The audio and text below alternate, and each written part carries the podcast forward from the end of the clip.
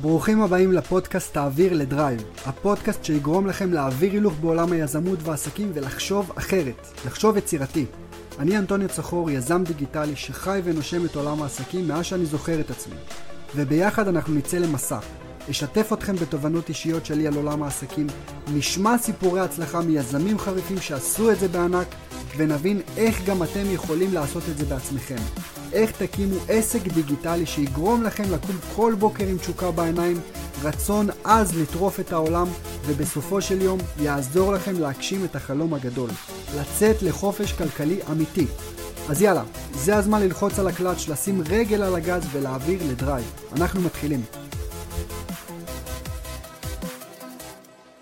ברוכים הבאים לפודקאסט תעביר לדרייב. בכל פרק אני מארח יזם חריף שהגיע לתוצאות משמעותיות בעסק שלו, בשביל שנוכל ככה טיפה לשאוב מהידע, מהדרך שעבר.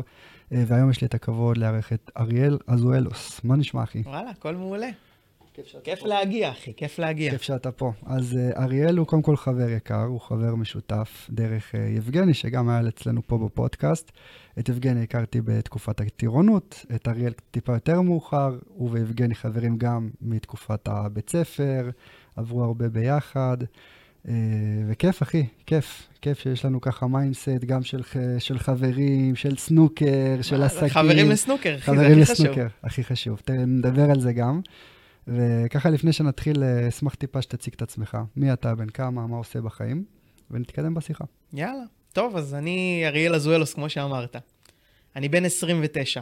אני במקור מטבריה, גר היום ברמת גן עם אשתי דנה יקרה.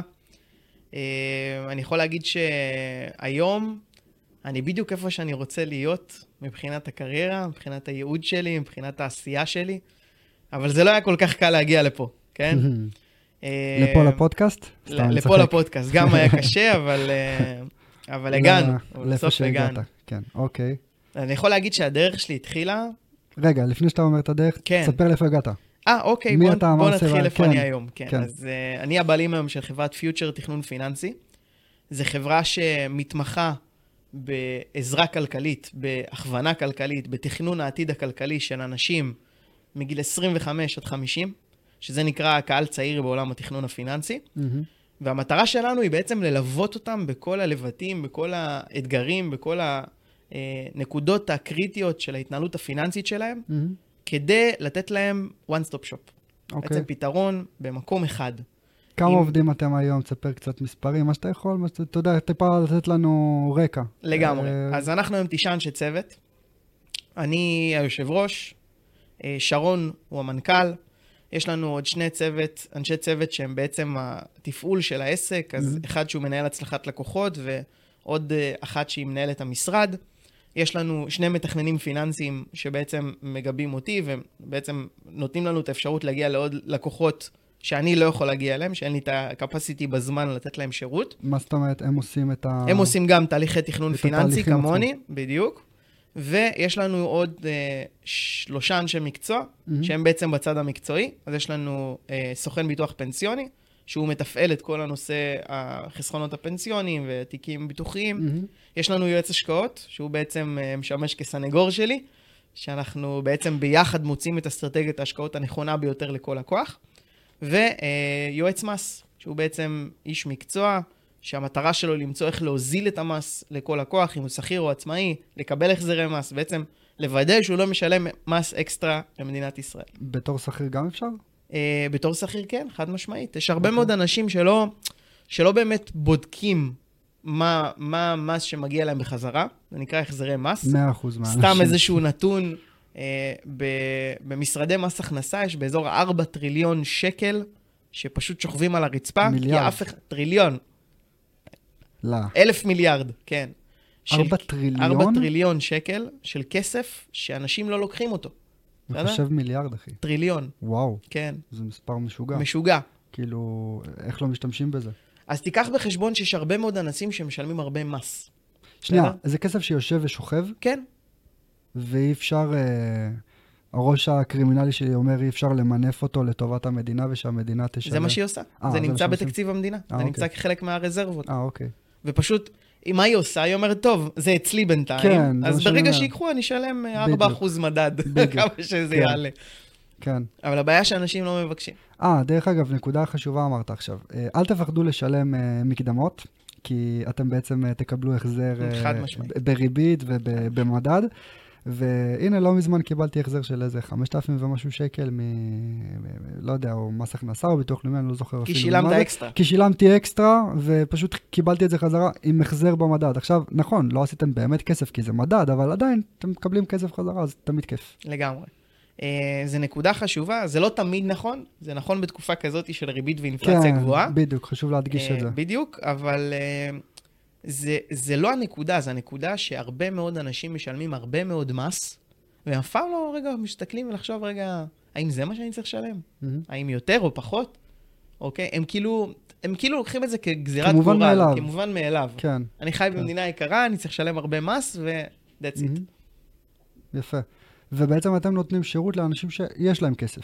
נכון, אנחנו מתמקדים בלקוחות שכבר עשו איזשהו צעד ראשוני בהתנהלות הפיננסית שלהם, אוקיי. סגרו את החובות, הם חוסכים כסף כל חודש, יש להם איזשהו הון עצמי שהם חסכו.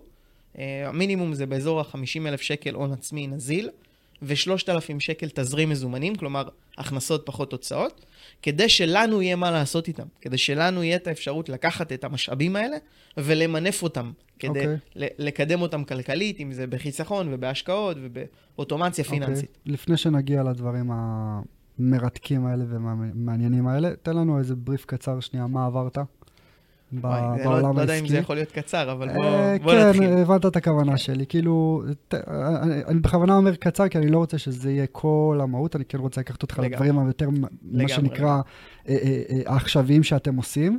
אז אני כן הייתי רוצה שנייה לעשות בריף של מרגע שהשתחררת עד היום, מה- מה מה הנקודות שעברת בדרך. מדהים. אז אני חושב שבאמת השחרור זו נקודה נהדרת, כי מה שאני ראיתי את עצמי בחודש, חודשיים האחרונים של השחרור, זה מה אני יכול לעשות ברגע אחר. מהמם. ואתה יודע, רוב האנשים פשוט הולכים לעשות איזו עבודה מועדפת כדי לקבל את המענק, ו- ומה שנקרא מתפשרים על הנקודה הזאת. מהמם. ואני לא הסכמתי. אני רציתי משהו מעבר, רציתי משהו יותר טוב. רציתי משהו שייתן לי כלים להתחלת החיים שלי. ואז, אתה יודע, שמעתי כל מיני אנשים מדברים, זה עושה עגלות בארצות הברית, וזה טס לעשות אה, זה באנגליה, והוא עושה ככה, והוא עושה ככה. אז אמרתי, טוב, בוא נשמע מה מדובר. ואז התחלתי לבדוק על העולם הזה של העגלות, וג... וגיליתי שרובו לא חוקי. רוב האנשים באמת, אתה יודע, מהגרי עבודה, בוא נקרא לזה כן. ככה. אז אמרתי, ישראלים בחו"ל. אמרתי, לזה אני לא מוכן, וחיפשתי מקום שבו אני יכול להיות חוקי. אה, כי כן רציתי את הניסיון הזה של עגלות, של למכור, של לחשוף את עצמי החוצה, לצאת מאזור הנוחות שלי, כי זה משהו שהייתי מאוד אה, קשה לי איתו בעבר. מה שאתה רואה היום זה לא מה שהיה. הייתי מאוד ביישן, מאוד אינטרוברט, זאת אומרת, כזה יותר בן אדם שהוא מופנם, מופנם. פחות, פחות כזה שיוצא החוצה ומדבר מול קהל, מול אנשים, שיודע למכור. אז הייתי חייב לשנות את זה עם עצמי, כי הבנתי שאם אני רוצה להצליח בחיים, אני חייב לסגל את היכולות האלה. אז uh, חיפשתי ומצאתי את בולגריה, שאף אחד לא מדמיין שזה מקום שאפשר לעשות בו משהו כזה. Uh, והאמת שזה באמת uh, uh, מקום שבעיר הזאת שהייתי בה, שנקראת ורנה, זה המקום שבפעם הראשונה שפתחו בו עגלה. אז אני הייתי הראשון שעושה עגלות בוורנה, בולגריה. ישראלים? ישראלים, חד משמעית. אה, והתחלנו. עכשיו, זו מדינה שלא מדברים באנגלית. כאילו, מעט Hmm. מאוד אנשים מדברים באנגלית, לא כמו. ישראל. אז, אז אתה יודע, מרחב של שפה ודברים כאלה, זה עוד יותר יציאה מאזור הנוחות. ואני יכול להגיד לך שהייתי שם באזור שנה וחצי, בולגריה, הולנד ואוסטריה. עשיתי באזור ה-300 אלף שקל נטו, כי יחסית מדינות, ברוב הזמן הייתי בבולגריה, מדינות מאוד זולות, שהוצאות המחיה שלך הן יחסית מאוד נמוכות ביחס לישראל. ועשיתי כסף ישראלי, אתה יודע, בסופו של דבר. למה אז- למה כסף ישראלי? אתה לא מרוויח ב... כי, כי אתה בעצם מוצר, מוכר מוצרים שהעלות שלהם היא בפאונדים או בדולר, ולכן הם יחסית יקרים, מיועדים בעיקר לתיירים שמגיעים למדינה, ולא לתושבים אה, המקומיים. זאת אומרת, עשית את הכסף ביורו? עשיתי כסף כמו בישראל. כמו אתה בישראל, יודע, וה- 15-20 אלף שקל הבנתי. בחודש, והרמת מחיה שלך ורמת מחיה היא שעלתה לי 3,000 או 4,000. מדינת עולם שלישי. בדיוק. אה, לא בגלל שהיא מדינת עולם שלישית, אלא אוקיי. פשוט כי המחיה שם מאוד מאוד זולה. אני צוחק, כן. זאת אומרת שחסכתי הרבה כסף כל חודש. למרות שחייתי ברמת חיים מאוד מאוד גבוהה, עדיין חי... בזבזתי יחסית על המחיה, אתה יודע, הרגילה, על השכירות, על האוכל, על הזה, יחסית מאוד כסף. אוקיי. אבל כשחזרתי לארץ, חזרתי בלי כלום, חזרתי מרושש. עכשיו, כל המטרה של לטוס, עזוב רגע מהצד המנטלי של לשפר מכירות ועמידה מול קהל ודברים כאלה, הייתה בשביל שיהיה לי נקודת פתיחה הרבה יותר טובה. Mm-hmm. שאני אבוא לארץ, שיהיה לי כסף ללימודים, ו- ואתה יודע, ומחיה, וכל הדברים האלה שאני אצטרך, כדי שאני לא אצטרך לדאוג מכסף. Mm-hmm.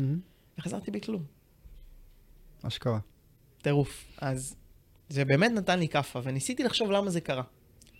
ואז נפל לי האסימון שאולי הרווחתי הרבה כסף כל חודש, וההוצאות מחיה שלי היו יחסית מאוד נמוכות, אבל בזבזתי הכל על שטויות. על בגדים, מותגים, על יציאות, להזמין, אתה יודע, את כל הבר, לעשות פוזות, להזמין בקבוקים וזה, לשולחן.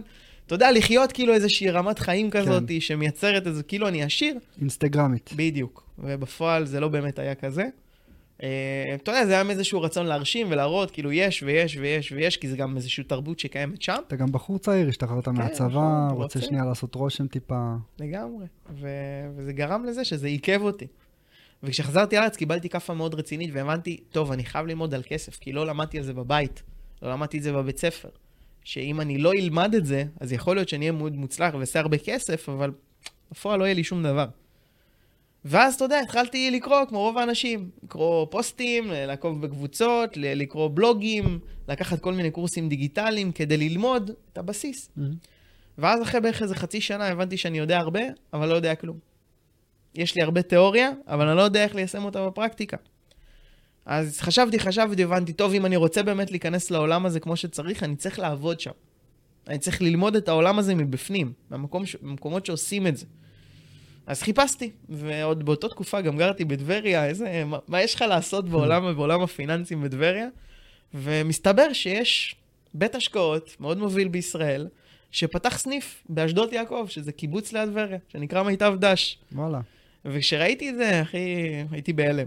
ואתה יודע, ניסיתי את מזלי, הגשתי קורות חיים. עכשיו שוב, אין לי שום ניסיון, לא תואר ראשון, לא ניסיון במכירות, לא שום דבר חוץ ממה שעשיתי בחו"ל. ואיכשהו הגעתי שם לפגישה והצלחתי להרשים, אתה יודע, עוד פעם, העניין הזה של לצאת מאזור הנוחות ולמכור את עצמך.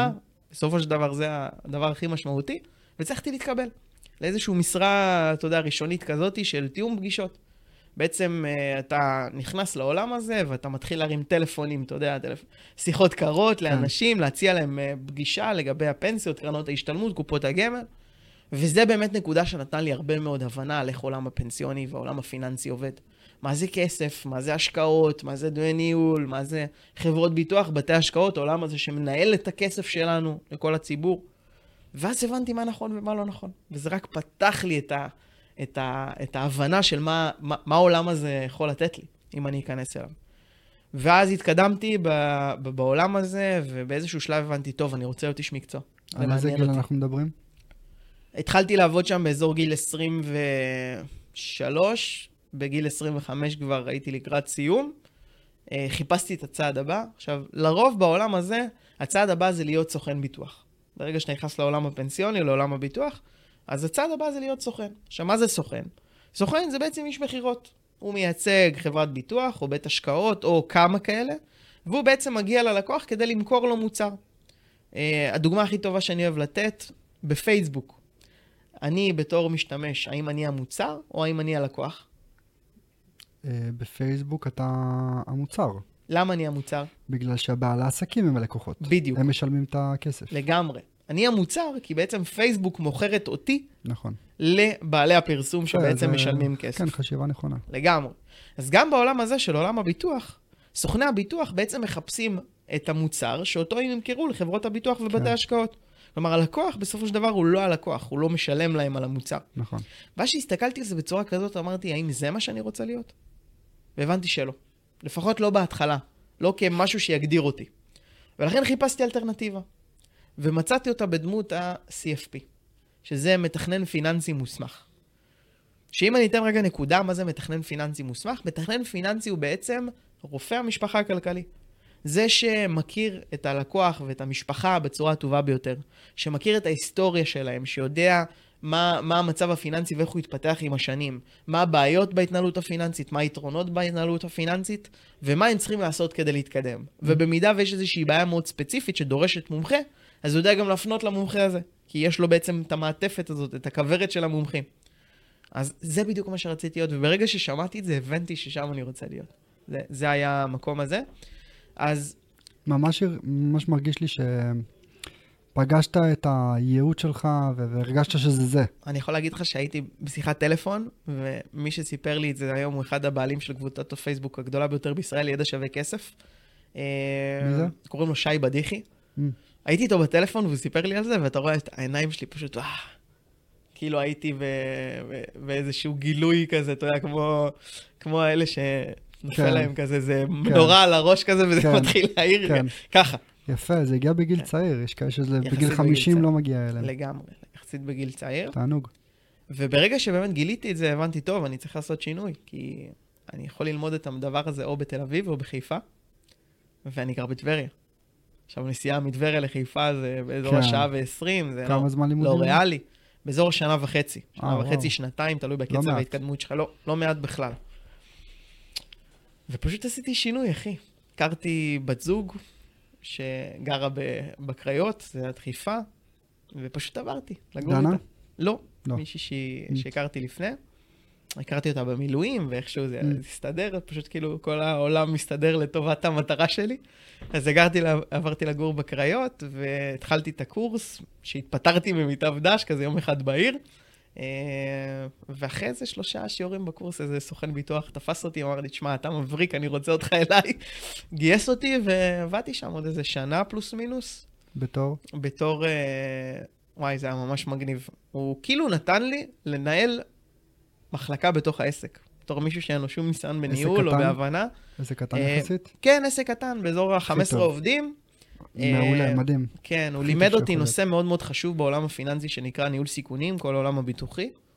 אה, ובמקביל, בגלל הניסיון שלי בעולם הפנסיוני, אמר לי, בוא תנהל את המחלקה הזאת. אני, אין לי שום ידע בעולם הפנסיוני, בוא תיקח את התיק הקיים שלי ופשוט תנהל אותו, מדהים. בכל המשתמע על כך. אז אתה יודע, זה היה ברמה של אפילו לדבר עם חברות הביטוח, לפתוח איתם הסכמים. כאילו, מי אני, פישר, אין לי כן. שום, כאילו, ניסיון בעולם הזה, בוא תתחיל להתמקח עכשיו עם, עם מפקחים ותיצור איתם הסכמים, ותתחיל לייצר מחלקה ולגייס עובד ולהכשיר אותו. וטירוף. אגב, נקודה חשובה, נקודה חשובה. כשאתה עובד בתור uh, חברה גדולה, ב- ב- ב- באופרציה גדולה, אתה בורג מאוד מאוד מאוד קטן במערכת, יש לך uh, א', ב', כאילו, כן, לא, כן, לא, זה כן, זה לא. כשאתה עובד בעסק יחסית שהוא קטן, פתאום, uh, ואיך אמרת מקודם, הבעל הבית תפס אותי מהאוזן, אמר לי, בוא, אתה נראה לי בחור חריף, פתאום הוא נותן לך מחלקה שלמה, בום, פתאום נפתח לך התודעה. אתה מבין מה זה כסף, אתה מבין מה זה שיווק, אתה קרוב לבעל העסק, אתה רואה איך הוא מקבל את ההחלטות, אתה בקשר ישיר מול לקוחות מאוד גדולים פתאום. ונקודה מאוד חשובה, תעבדו בעסק שהוא יחסית קטן. עכשיו, מה זה עסק קטן? לא יודע, עסק קטן זה שלוש אה, עובדים, 15 עובדים וגם 30 עובדים זה עסק קטן. אבל כן תתחילו מאיזשהו מקום כזה. לא הייתי ישר הולך, אתה יודע, יש אה, לאנשים שמסיימים את, את התואר, יש להם חלום, אני רוצה לעבוד בחברת אה, הראל, לא יודע, 3,000 אה, עובדים. אוקיי, מה תעשה שם? תהיה בורג מאוד מאוד קטן ושולי במערכת. לך לאיזושהי חברה שהיא יחסית יציבה, אבל עם כמות עובדים שהיא קטנה, ואתה תראה שאתה תתפתח שם 10x. אני קודם כל מאוד מאוד מסכים, כי בעצם אתה קרוב לבעלים, כן, אתה קרוב למנכ"ל, כן. אתה קרוב לקבלת ההחלטות. לצלחת. בדיוק, אתה קרוב לצלחת, ולכן אתה גם יכול ללמוד הרבה יותר כן, מאשר אם היית בחברה קטנה. אמנם אני. לא עשיתי את זה, בחברה. גדולה. אמנם אני לא עשיתי את זה, אני דווקא התחלתי בחברות הגדולות. למה? 15 עובדים זה... לא, אני התחלתי במיטב דש וזה, אה, אז אוקיי. התחלתי בחברות הגדולות. כן, אה, ואתה צודק, אני באמת הייתי בורג קטן. בסופו של דבר, הנגיעה שלי בעולם הפיננסי הייתה מאוד מאוד מינורית. כן, ואז שעברתי לחברה הזאת, שהיא יותר קטנה, היה לי הרבה יותר כן. אחריות, הרבה גם, יותר ה- דברים גם על הראש. הרבה יותר- value שלך, הערך המוסף שאתה נותן בחברה הוא הרבה יותר גדול. לגמרי, לגמרי, כאילו, אתה, אתה פתאום יכול לתת, לא יודע, 20% מהכסף של החברה יכול להיות דרכך. לגמרי. אתה מבין? במיטב דש, מה אתה נותן? 0.0, מי סופר אותך בכלל? אף אחד לא כאילו, סופר אותך. אתה בורג במערכת, ממש, וכמו כן. שאתה שם, אתה יכול גם לא להיות לא שם להיות יום שם, אחרי זה. בדיוק. ולאף אחד לא אכפת. כן, פשוט החליפו אותך בבורג כן. אחר. זה- ככה זה עובד בעולם הזה. כן. אה, וכמו שאתה אומר, בחברה קטנה זה הרבה יותר משמעותי. אה, ואני יכול להגיד שזה גם אחד מהכלים שנתן לי בכלל את האפשרות לדעת שאני יכול ליזום. כי כשאתה עובד בחברה גדולה ואתה בורג קטן במערכת, מה זה בכלל ליזום? נכון, אתה, אתה מקובע כמו נכון. בקיוביקל, אז אתה נכון. באמת בקובייה. נכון. אתה לא יכול לזוז ימינה ואתה לא יכול לזוז שמאלה, כי אתה יודע, אין לך את האפשרות בכלל. כן.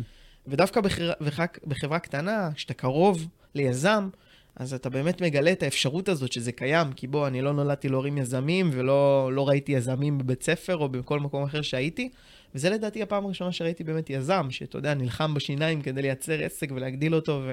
יפה. ומוותר על ההווה כדי להשיג את העתיד, וזה אני חושב שאחד הסיבות שגם הפכתי להיות בעל עסק.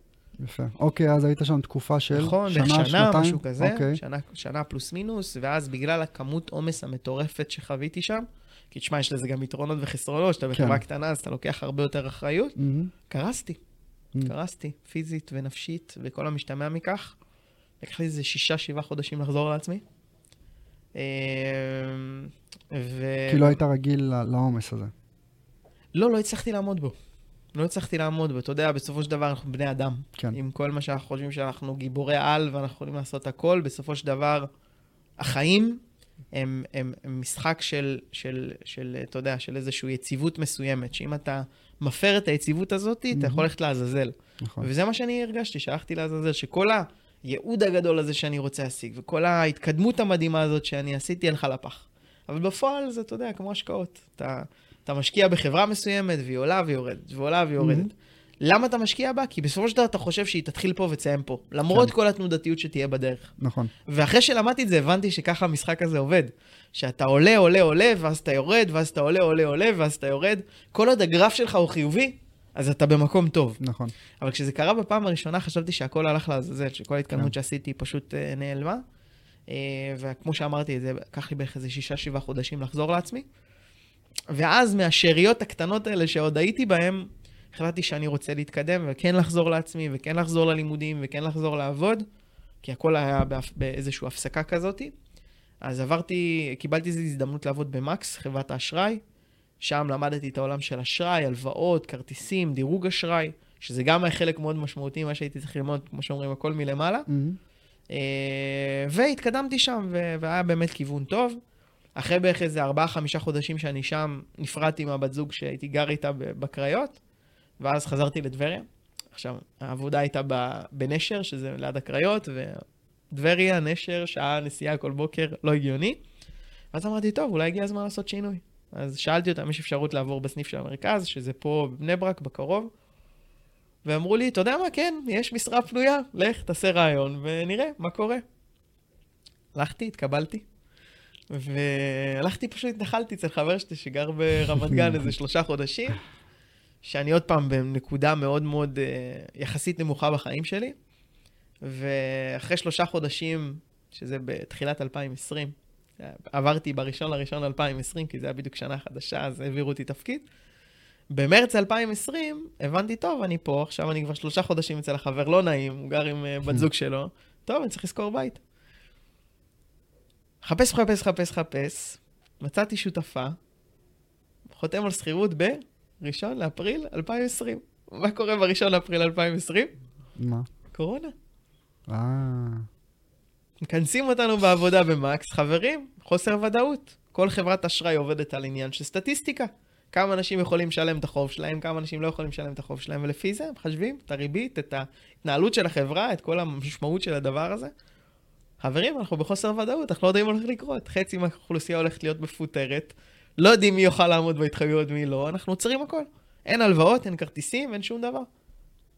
אנחנו ככל הנראה לא נשאיר אתכם ככה במצב הזה, אתם תצאו לאיזושהי אבטלה או, חל"ת. או חל"ת או משהו עם תנאים כאלה ואחרים, אבל קחו בחשבון שאנחנו בחוסר ודאות.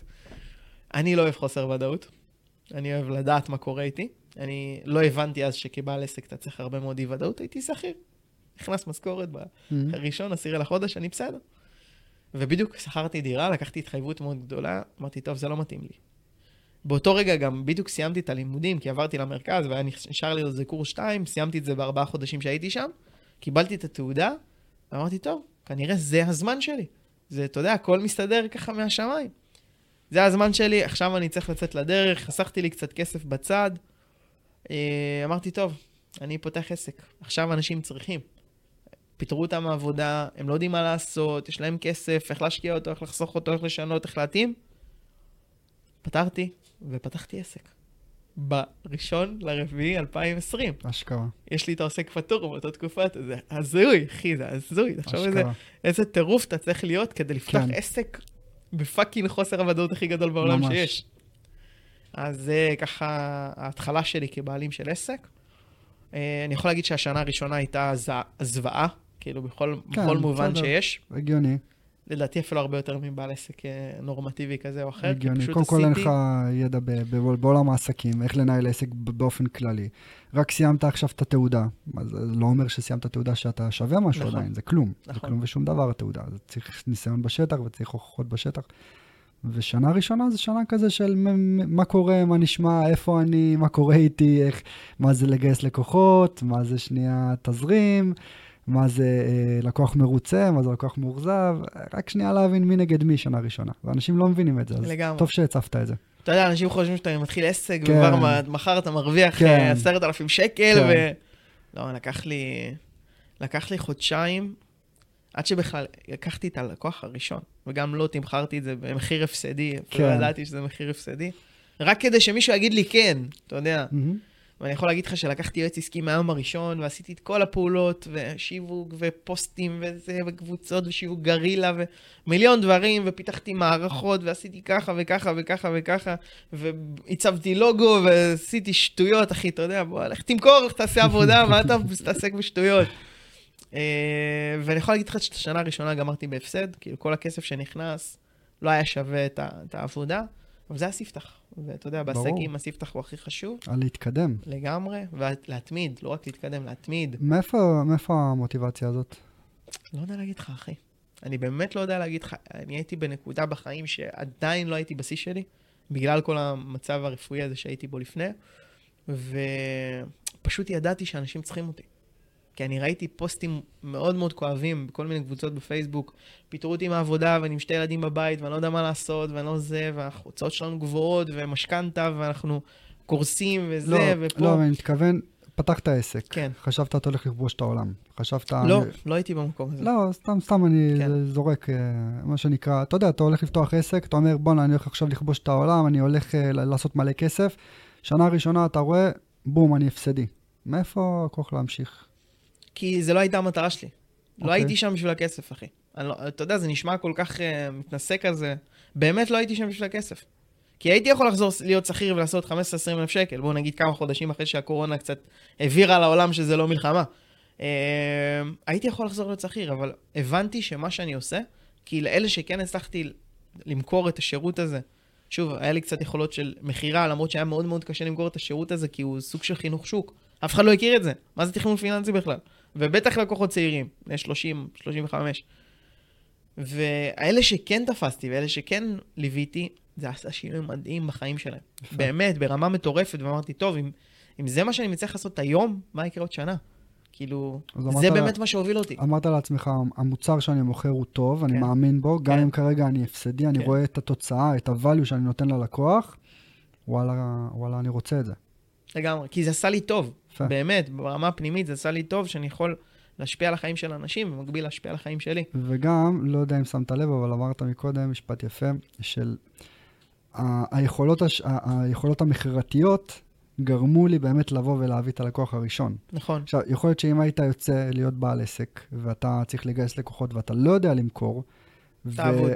ורק סיימת את התעודה, ואתה גם לא יודע למכור וגם, לא, וגם רק סיימת את התעודה, זאת אומרת, אין לך לא ניסיון, לא מכירות, לא כלום, יכול להיות שהיית הולך עוד יותר לאיבוד. תעבוד. תעבוד. אתה לא תצליח. תעבוד. אלא אם כן תלמד איך לעשות מכירות, שזה לדעתי אחד היכולות הכי משמעותיות היום במאה ושיווק. ה-21. מכירות ושיווק. קודם כל מכירות. קודם כל מכירות. שיווק, אם כרגע נשים את זה על הקרקע, שיווק זה שאנשים יכירו אותך ואת המוצר, בסדר?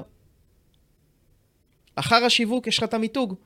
סבבה, שמעו עליך, שמעו על המוצר, מיתוג זה לדעת שאתה טוב, בסדר?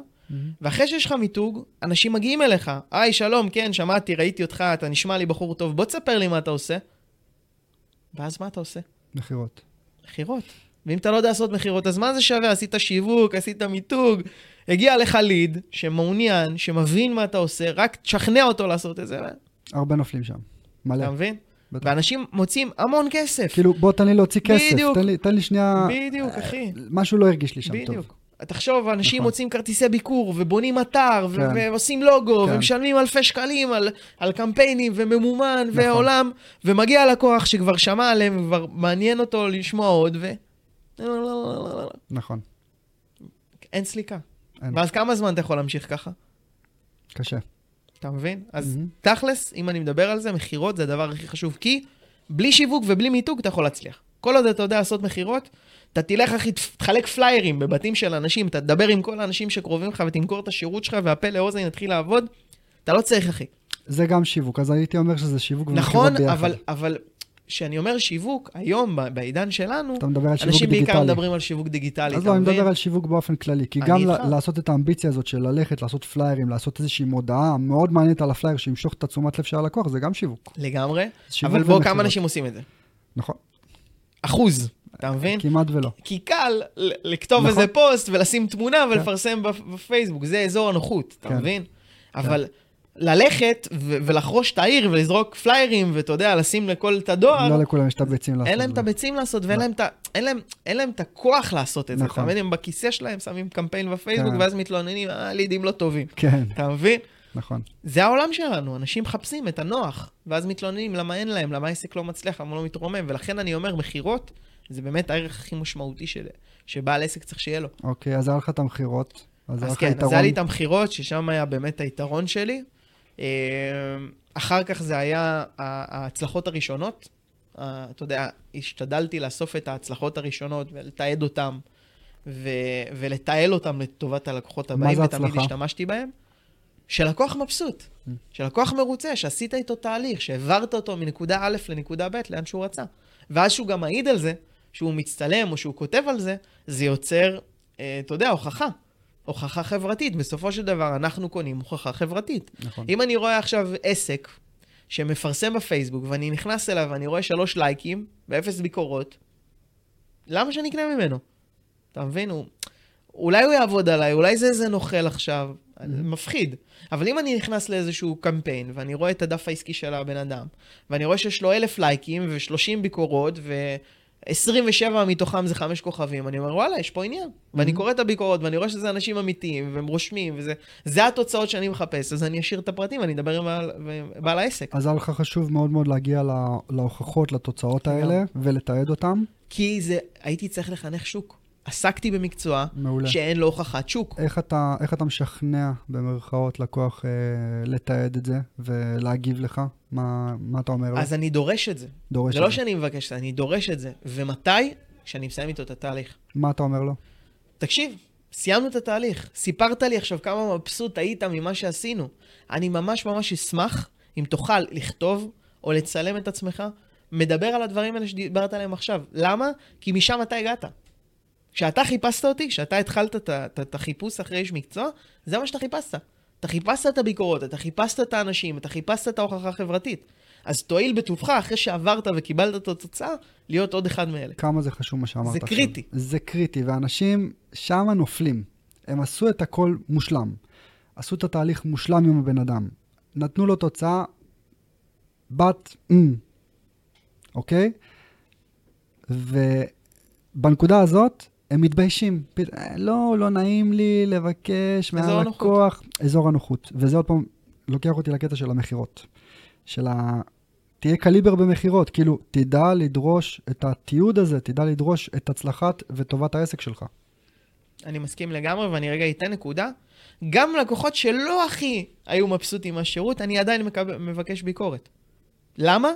כי זה לא אמין שיש לך 100 ביקורות של 5 כוכבים. מהמם. אתה מבין? שיהיה את הלקוח הזה שעושה 4 וחצי, שעושה 4, שלוש.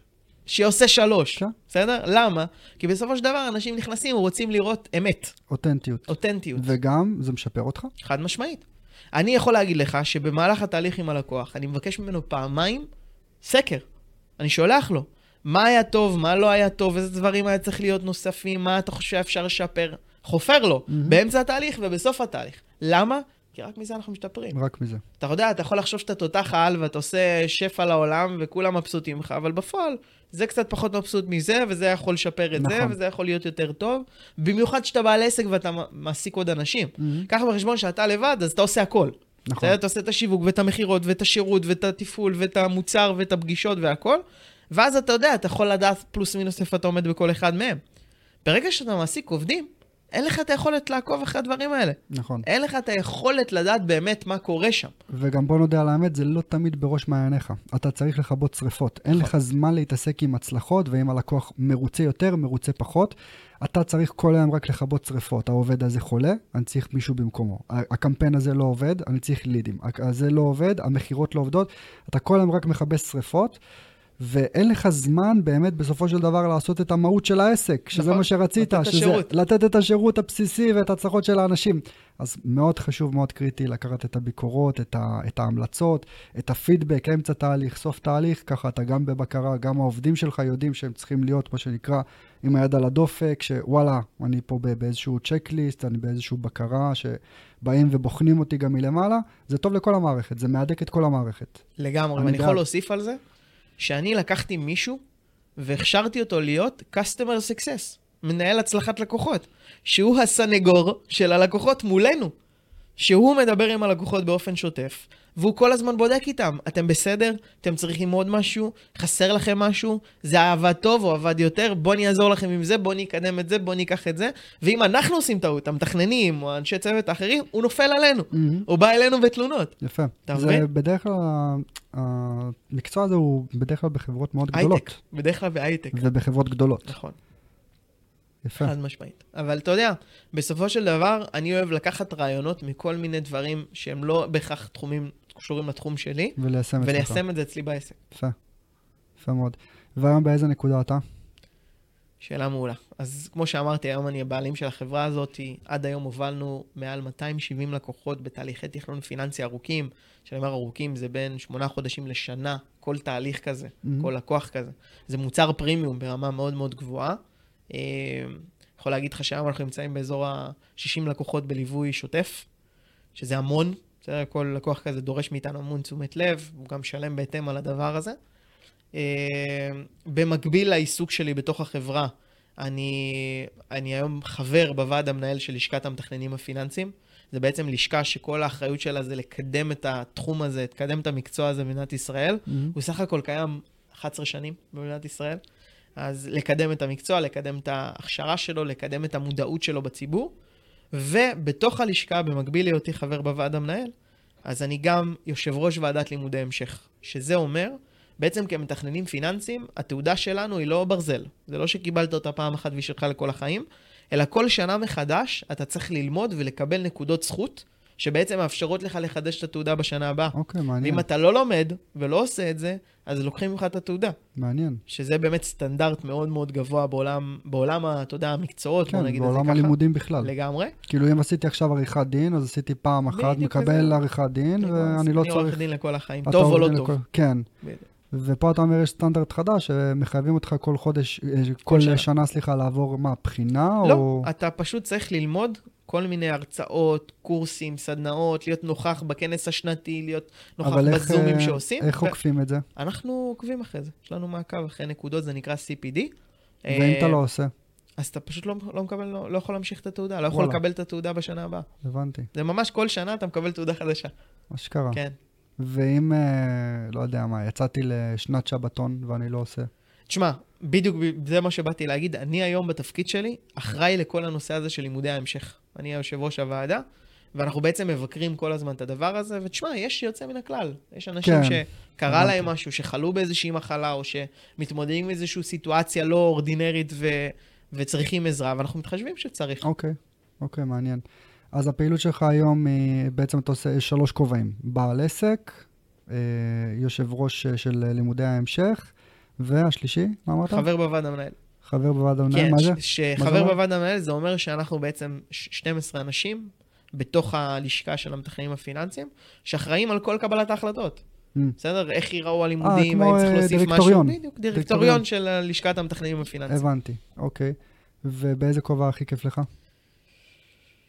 שאלה מעולה. אני יכול להגיד שהכובע הנוסף זה להיות מתכנן פיננסי. אה, שאני אוקיי. עדיין עושה חלק מהתהליכים עם הלקוחות שלי, וזה הכובע שאני הכי אוהב. כן? חד משמעית. זה להיות ברצפת התפעול, מה כן. שנקרא, להרגיש את הלקוח, כן. לעשות איתו את התהליך, לקבל את ה... זה הייעוד שלי. כן. כן. אתה יודע, בסופו של דבר, ההתפתחות של העסק זה מעצם זה שיש לי חזון מאוד מאוד גדול להגיע לעשרת אלפים אנשים. כן. אה, ואני חייב אנשים נוספים שיעזרו לי לעשות את זה, אבל עדיין אני מאוד נהנה ולהיות במקום הזה שאני מלווה את הלקוחות. אתה יודע, זה מעניין, דיברנו על זה גם טיפה מקודם, אבל ככל שאתה גודל, אתה יורד מרצפת התפעול. נכון. וזה בעצם הייעוד שלך, עולה, בתור עולה, בעל אפשר העסק. להגיד, עולה. עולה עולה. מרצפת התפעול. כן, יורד מרצפת או עולה מרצפת התפעול, אבל אתה מתרחק, בוא נכון, נגיד ככה. וזה, בגדול זה הייעוד של העסק, זה למה הקמת אותו. ואחרי שכבר יש לך עובדים, אז אתה כבר לא מתעסק בלקוח קצה, אתה כבר לא מכיר את כל השמות של הלקוחות. אה, אתה יותר מתעסק בלנהל את העובדים, ולנהל את כל האופרציה, ול, ולהכיל את המפלצת הגדולה הזאת שנקראת עסק, ואתה צריך לידים, ואתה צריך מכירות, ואתה צריך מחזור בשביל להחזיק את העסק הזה, ואתה כבר שוכח מהמשה, ומדנה, ומיונתן, ומהלקוחות קצה הקטנים שבשבילם הקמת את העסק. אז זה, זה איזושהי אירוניה כזאת שאתה רוצה לגדול, לגדול, לגדול, לגדול, מצד שני אתה כן עדיין רוצה להישאר מאוד בוטיקי, מאוד אכפתי, מאוד משפחתי, מאוד, מאוד זה של למטרת זה הקמתי את העסק. וזה דיסוננס כזה שאני תמיד שואל את עצמי. אני, אני, אני תמיד מציף לעצמי את הדבר הזה.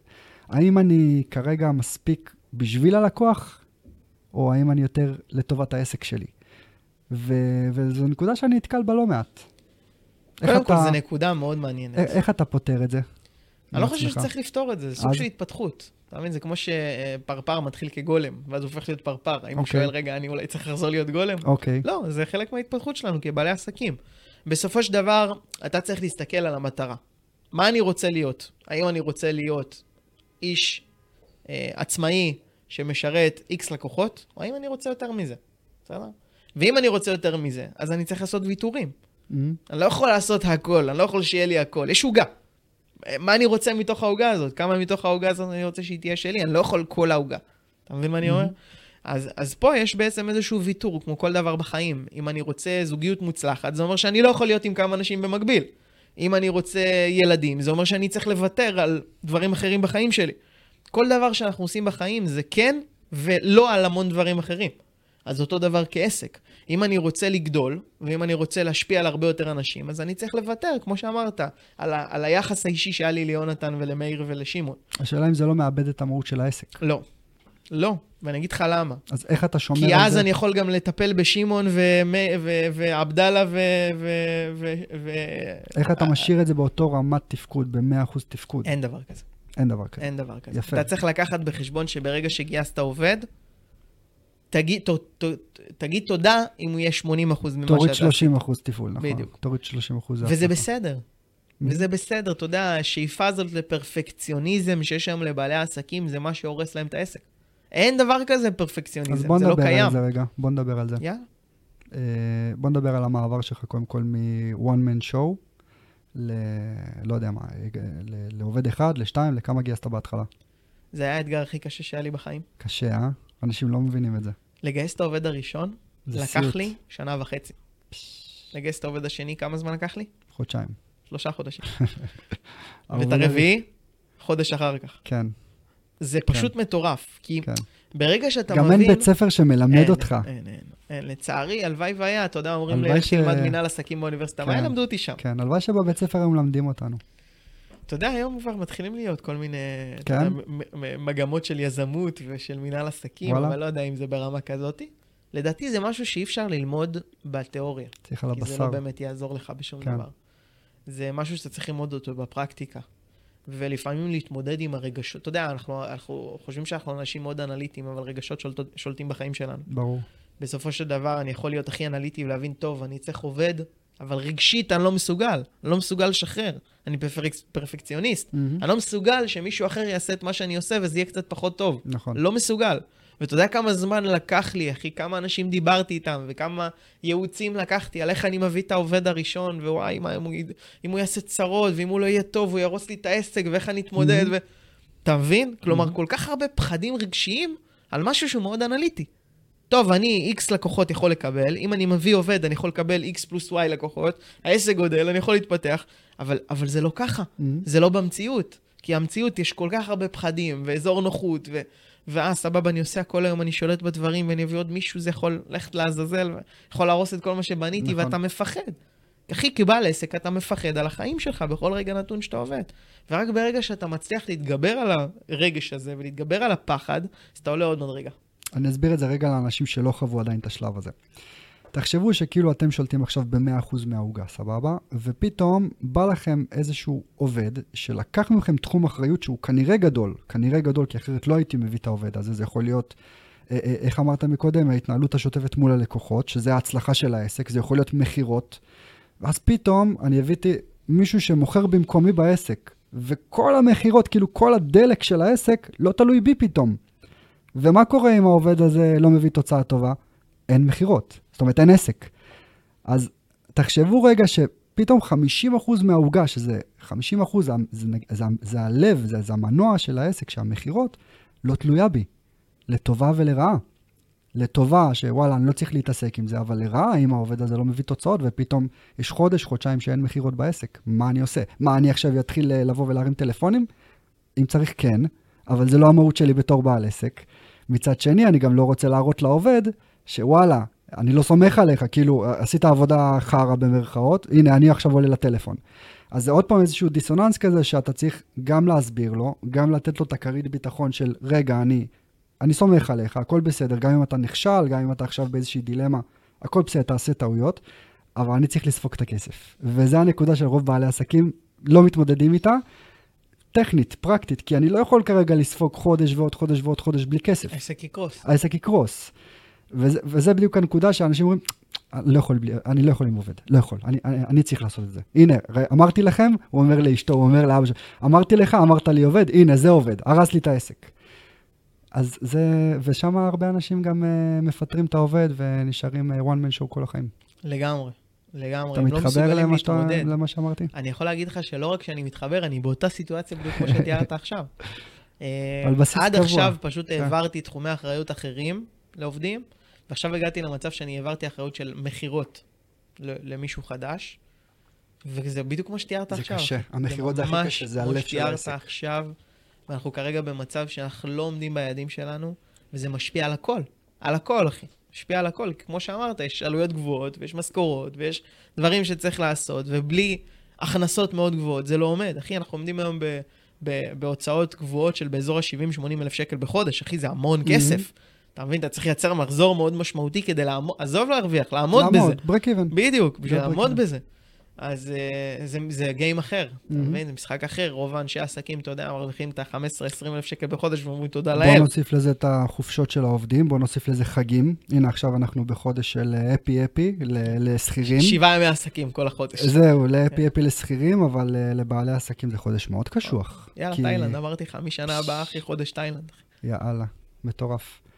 אני רגע אסביר, אנחנו עכשיו נמצאים בספטמבר, לא יודע מתי אה, הפרק הזה ישודר ומתי תשמעו אותו. בספטמבר יש לנו את ראש השנה, יש לנו כיפור, יש לנו סוכות. אנחנו לא עובדים בכלל. ההוצאות הקבועות, התקורות, נשארות אותו דבר. אנחנו עובדים. אנחנו עובדים. אנחנו עובדים. אנחנו עובדים. השכירות נשארת שכירות, העובדים נשארים עובדים. העלות שיווק נשארת אותה עלות שיווק, מה שירד זה דבר אחד שולי קטן, אה, הכנסות. נכון. ואז... זה קטע. למה אנשים לא קונים בחגים? אתה יכול להסביר לי את הדיסוננס הזה? מה יש בחגים שאנשים לא קונים? הם לא בארץ, אחי, מה הם כן, יקנו? איפה? דבר ללמפה, דבר לקירות. הם לא בארץ. אתה מבין? כן. אה, אז כן, אז זו נקודה קשוחה, זו נקודה קשוחה. צריך לדעת להתמודד איתה. אה, גם הקטע של המחלקת מכירות, צריך לדעת לבוא ולהכשיר ולהיות כזה מאוד עם היד על הדופק, ואם צריך לבוא ולהסביר לבן אדם, לעובד, עוד פעם ועוד פעם ועוד פעם, ואם לעלות איתו לשיחת טלפון, ואם לעשות את ה... מה שנקרא, את הפולו-אפ, שרק יעשה לך את הראשוני, ואתה תעשה את הפולו-אפ המשני.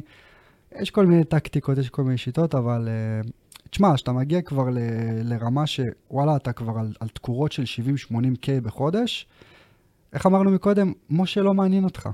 לא, אני לא מסכים. משה מאוד מעניין רגע, אותי, אבל הוא לא בראש מעייניי כרגע. חלילה, חלילה, בדיוק, כן. חס ושלום, שזה לא יישמע שאני לא, לא מעניין אותי עכשיו הלקוחות. אני אומר, כאילו, תחשבו עכשיו אתם בתור בעלי עסק, אוקיי? עכשיו אתם אריאל, יש לכם תשע עובדים על הראש, יש לכם עכשיו חגים, יש לכם את הלקוח קצה הקטן שהוא הכי קריטי לי בעולם, כי זה, זה המהות של העסק, בשבילו הקמתי את העסק. אבל אני צריך להביא כסף הביתה, אני צריך...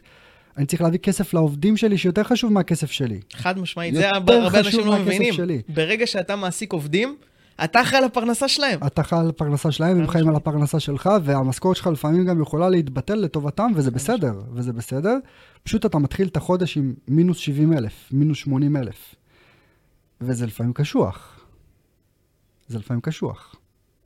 אבל אנחנו מתים על זה. אנחנו חיים על הרגעים האלה.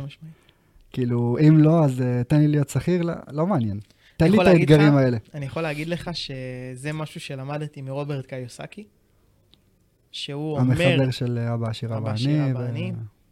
שאם יש משהו מאוד חשוב שלקחתי מהספר הזה, שאבא עני שלו אמר לו, לך תלמד, תואר טוב, Mhm. כזה שייתן לך עבודה יוקרתית, כנראה באיזשהו משרד ממשלתי, יציבה. תקבל משכורת יציבה וגבוהה שעולה בכמה אחוזים כל שנה, תהיה שכיר בכיר ותחיה טוב. מהמם. ומצד שני, האבא העשיר שלו אמר לו, תתרחק ממשכורת כמו מאש. מהמם. למה? כי זה נותן לך הרבה נוחות. לא רק שזה נותן לך נוחות, זה כמו כלא מזהב. מהמם. כי ברגע שאתה מתרגל לקבל משכורת זהו. כל חודש, אי אפשר להתנתק מזה. הראש שלך נאטם, היצירתיות יורדת, אתה בא ועובד לפי שעות, כי מה זה משנה אם אני אעבוד יותר, אעבוד פחות, כאילו, אם אני אתן מעצמי יותר שעות, אני לא לא אקבל יותר יותר. אז למה שאני אעבוד יותר? חמש בצהריים, זורק הכל, הולך הביתה, וזהו, פשוט נשאר ב- בלופ הזה. וזה כלוב מזהב. זה כלוב איך מזהב. אפשר לצאת ממנו? תחשוב שכירים כן. שמרוויחים 30, 40, 50 אלף פנסיה, שקל. אוטו, אה, איך אפשר לצאת פלאפון. מזה? כן, אתה מבין? זה, זה כלא זהב, אחי. כן, הייטקיסטים, שיש להם מוח להיות יצירתיים וקריאטיביים ולהיות... אה, ואז תסתכל בפועל בתוצאה של האבא העני מול האבא העשיר. האבא העני הגיע לגיל פרישה שיש לו מעט מאוד כסף והוא חייב לחיות כזקן עני, ואבא העשיר לא לקח משכורת, לא חי מהכנסה גבוהה, אבל היה מאוד מאוד עשיר. כי היה לו המון נכסים שבעצם ייצרו הכנסה פסיבית שלא דרשה ממנו בכלל לעבוד. נכון. זה, זה ההבדל. אז כבעל עסק, מה שאתה רוצה לבנות זה נכס, זה נכון. לא משכורת. עכשיו, עוד נקודה חשובה, עוד נקודה חשובה. כנראה אני ואריאל לא נהיה עשירים מהעסק שלנו, ושנייה אני מסביר, לפני שאתה קופץ. אני ואתה לא יכולים למשוך משכורת, ש... יכולים, אבל אנחנו לא נעשה את זה, של 200 אלף בחודש. למה? נדבר על זה תכף. מיסים, זה עניינים, תוריד 50 אחוז מינימום, לא מעניין באף מידה ובאף צורה. ממה כן נעשה כסף? מהשווי של העסק שלנו. אנחנו לא נעשה כסף מהשוטף, מהתזרים של המשכורת, זה לא מעניין. מהדיבידנד, כמובן שנעשה כסף, אבל מהשווי, שאם השווי של, של העסק שלנו יגיע ל, בעזרת השם, הנפקה, או, או, או, או אפילו לא הנפקה, אפילו חברה פרטית שאני יכול למכור את המניות שלה, ואז אני יודע שסתם נגיד השווי של החברה הוא 20 מיליון, 30 מיליון, ובום, אני מוכר 10% או 20%, פתאום קיבלתי את ה-3, את ה-6, את ה-12 מיליון שלי, וואלה, מזה אני יכול לבוא ואחרי זה למנף את זה לנכסים.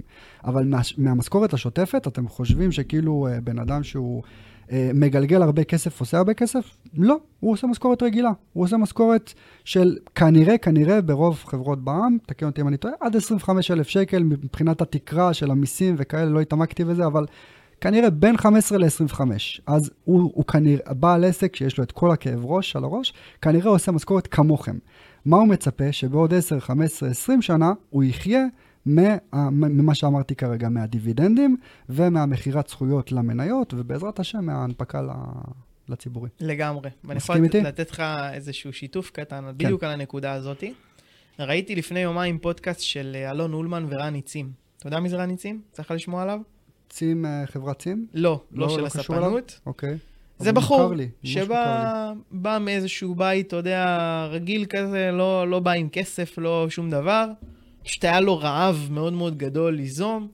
הקים סופר, כמעט חינם. אה, אוקיי.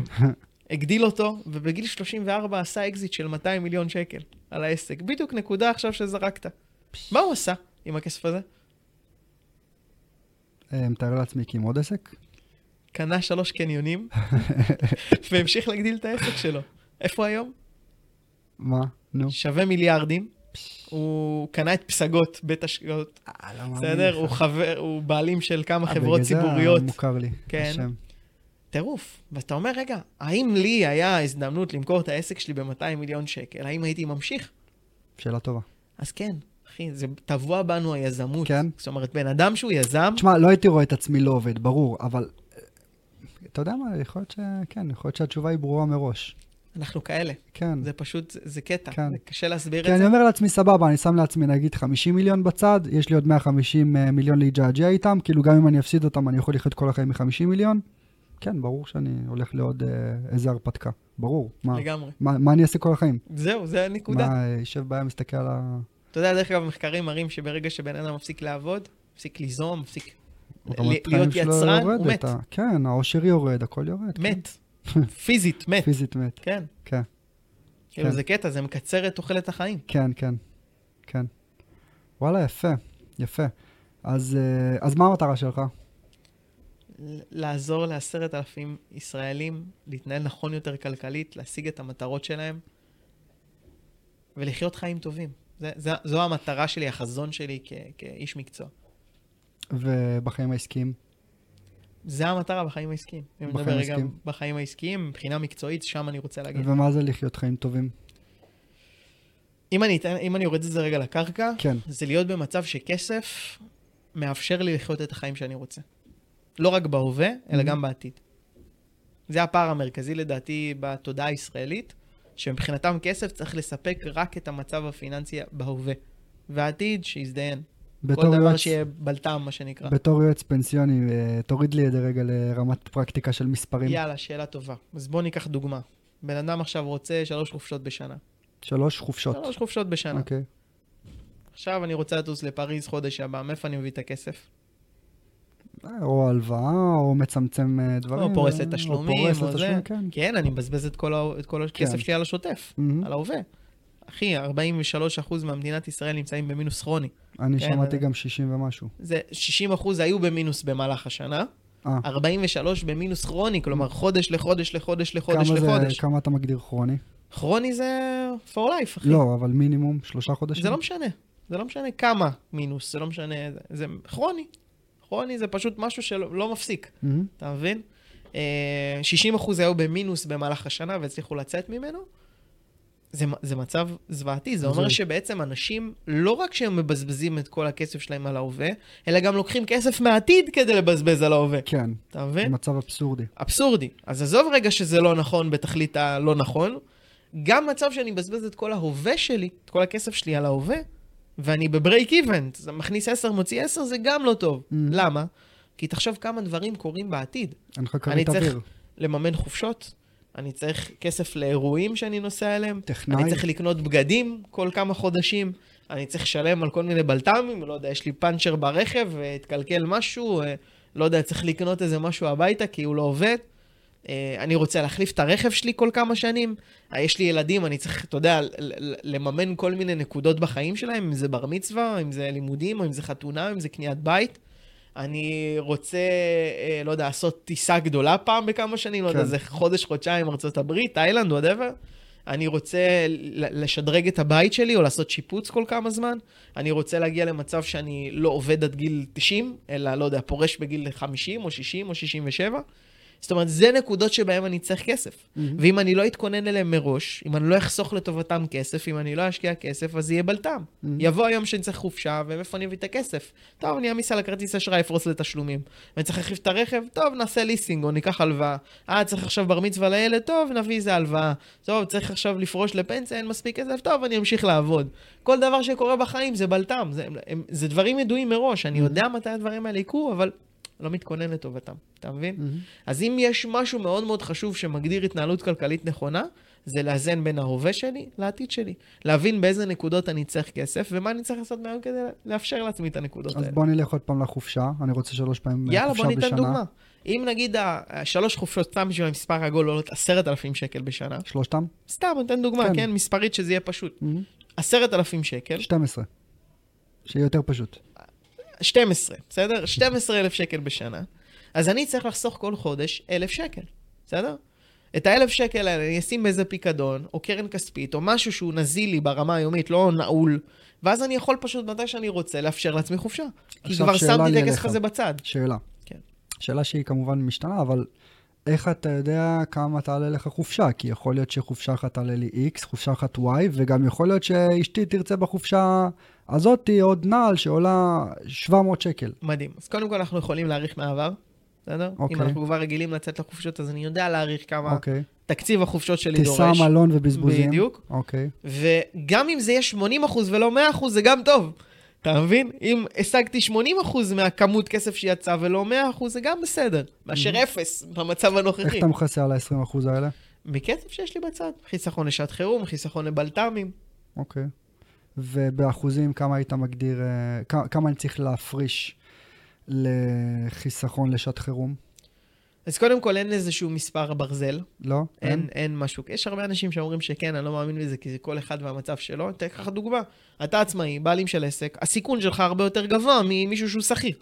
אתה מבין? שלא יהיה לך הכנסות כמה חודשים. לכן אתה לא יכול לחסוך את אותו חיסכון לשעת חירום כמו מישהו שהוא שכיר. זאת אומרת, אני? צריך יותר. כנראה. זאת אומרת, הכמות של כסף הוא את זה- נגזרת של הסיכון. אני אשאל את זה אחרת, לכמה חודשים קדימה היית רוצה שיהיה כרית אוויר? לפחות שלושה חודשים. שלושה חודשים לבעלי עסקים ושכירים? כן. אבל כמות הכסף צריכה להיות יותר גדולה. פר קח- עסק. קח סתם דוגמה, פר עסק. שכיר מקבל אבטלה, אם מחר כן. מפתלים אותו. אז הפער שהוא צריך הוא יחסית יותר קטן. Mhm. אם אתה מחר, יש בעיה והעסק לא, לא, לא מכניס כסף שלושה חודשים, אף אחד לא יגבה אותך, נכון. אתה מבין? אז זאת אומרת לפחות שלושה חודשים, כן. שיהיה לך את המחזור ה- את החודשי. הנ- נטו של מה שאתה את קיבלת הנטו של מה הביתה. שאתה קיבלת היה לך הביתה. 12 נטו, 15 נטו, זה כן. לפחות. אוקיי, מעניין, מעניין. וחוץ מהחופשות עוד מה, תן לנו עוד איזה שהם אתן לך דוגמה, רכב, כן. בסדר? אז זה נגיד דוגמה שאני זוכר בראש. איך רוב האנשים קונים רכב? לוקחים את הרכב שלהם, מוכרים כמה שנשאר, ובאים וקונים רכב חדש. הלוואה על הפער, הלוואה, נכון? הלוואת אני- בלון, כן. אז בואו ניקח דוגמה. נגיד אנשים מחליפים כל חמש שנים רכב. מהמם. נגיד שהכמות של כסף האקסטרה זה 50 אלף שקל. אז מה הם עושים? הולכים לבנק או לחברת אשראי, רוצים 50 אלף שקל לחמש שנים, כי זה הנקודה הבאה שבה הם יצטרכו להחליף את הרכב. אז 50 אלף שקל ל-60 חודשים עולה היום בסביבת ריבית של 8 אחוזים, שזה פריים פלוס אה, 1.75, זה 700, אה, זה 1,000 1.75 לוקחים 1,013. היום לרכב? מה זה? זה נשמע נגיד לי... פריים פלוס 2, פריים פלוס, אתה יודע, לא, נתקח לך אוקיי. מספר עגול אוקיי. כדי לא להיכנס לפינות. אוקיי. בערך 8% ריבית, שזה גם יחסית זול, יש כאלה שגם לוקחים 10 ו-12, זה 1,013 שקלים בחודש. זה ההחזר החודשי שהם ישלמו. לקחו 50, יחזירו 62, בסדר? כלומר 12,000 שקל על הריבית.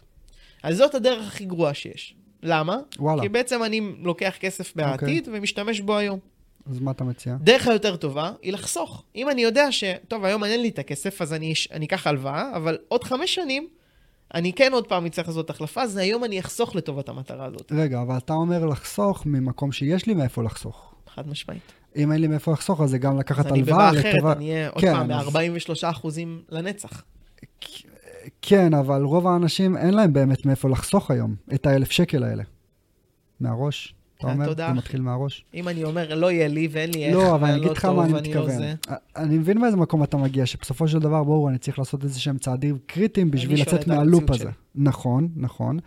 אבל uh, אני, אני רגע שנייה חושב בקול רם, uh, האם היום אני יכול לבוא ולשים עוד אלף שקל בצד על uh, רכב עתידי, שזה, או לבוא לקחת את הכסף הזה ולהשתמש בו?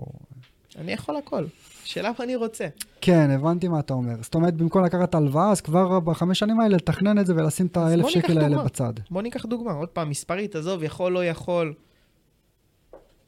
בסדר, בוא כן. ניתן דוגמה.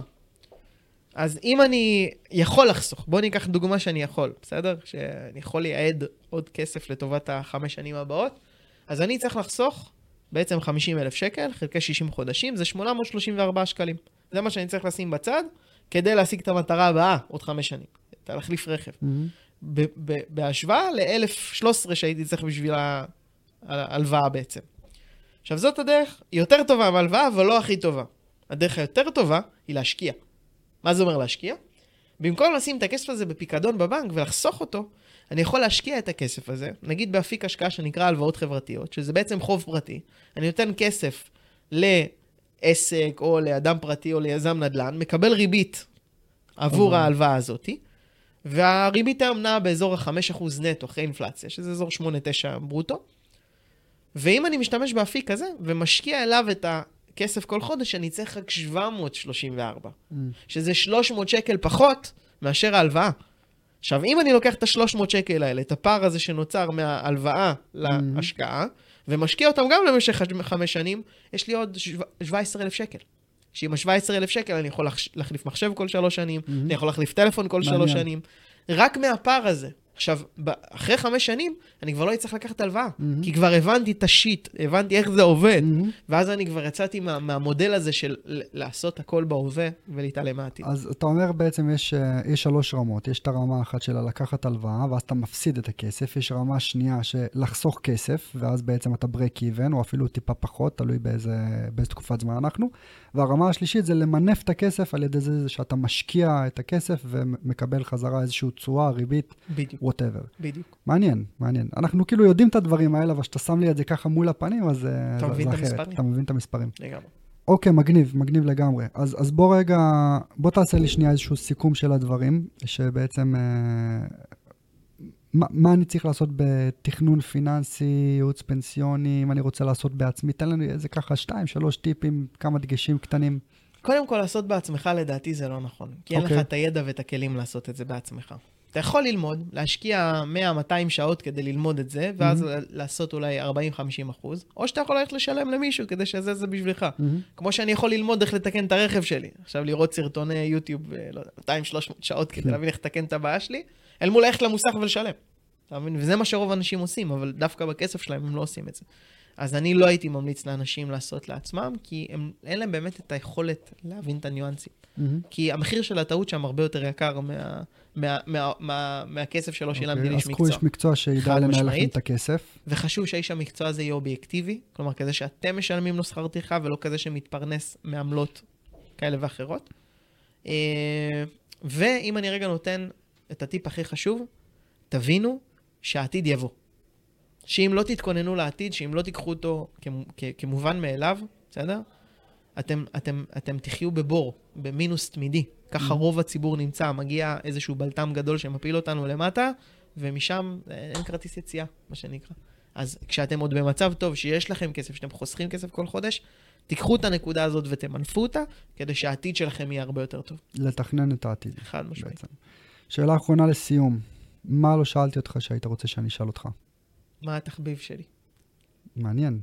מה התחביב שלך? מתקות. אני יודע. מתקות. אני אוהב מאוד לשחק מתקות ומשתדל להכניס לפחות פעם, פעמיים בשבוע בים, ועוד שלוש פעמים ראיתי, בוקר. איזה כיף. כן. ראיתי. ראיתי קצת בסטורי שאתה התחלת לשתף. מדהים, אחי. זה כיף. קצת, אה, מה שנקרא, לא לאבד את עצמנו בתור אה, יזמים, איזון. בעלי עסקים, איזון. חייבים איזון. כן, family אה, business או תחביבים business, ו- ובאמת, המהות של לשמה אני עושה את הכסף. בסופו של דבר אני עושה כסף בשביל לאפשר לעצמי ללכת לשחק מטקות בים פעם בשבוע. אחד, חד משמעית. שלוש פעמים בשבוע במקרה שלך. חד משמעית. אריאל אזואלוס, תודה רבה, אחי, היה כיף. למדנו, החכמנו. איפה אפשר למצוא אותך? ברשתות, פייסבוק, אינסטגרם, טיק טוק, יוטיוב, איפה שאתם רוצים, זה אינטרנט, פייס, אתה יודע, גוגל, כל מקום. מדהים, כל מחפש עובדים? כן, תמיד. תמיד אני מחפש אנשים לשלוח? טובים. שוב רשתות, שוב רשתות. כן. אה, יכולים לשלוח הודעה לאנטוניו, יש לו את המספר שלי, אז כן. לא נראה לי שתהיה בעיה. תמיד אני מחפש אנשים טובים, זה חלק מהמהות של להיות בעל עסק, תמיד. מדהים. תמיד מדהים. פתוח להצעות. יאללה חברים, אנחנו ניפגש בפרק הבא, אל תשכחו להעביר לדרייב, יאללה ביי. זהו חברים, עוד פרק הגיע לסיומו. אם נהניתם ובא לכם לפרגן, שתפו את הפרק, ככה נוכל לגעת בכמה שיותר אנשים. תרשמו לנו בתגובות את מי אנחנו חייבים לארח בפודקאסט הבא, כדי שנוכל להמשיך לייצר תוכן איכותי עבורכם. יאללה, ניפגש בפרק הבא, ואל תשכחו להעביר לדרייב. אוהב ומעריך, אנטוניו.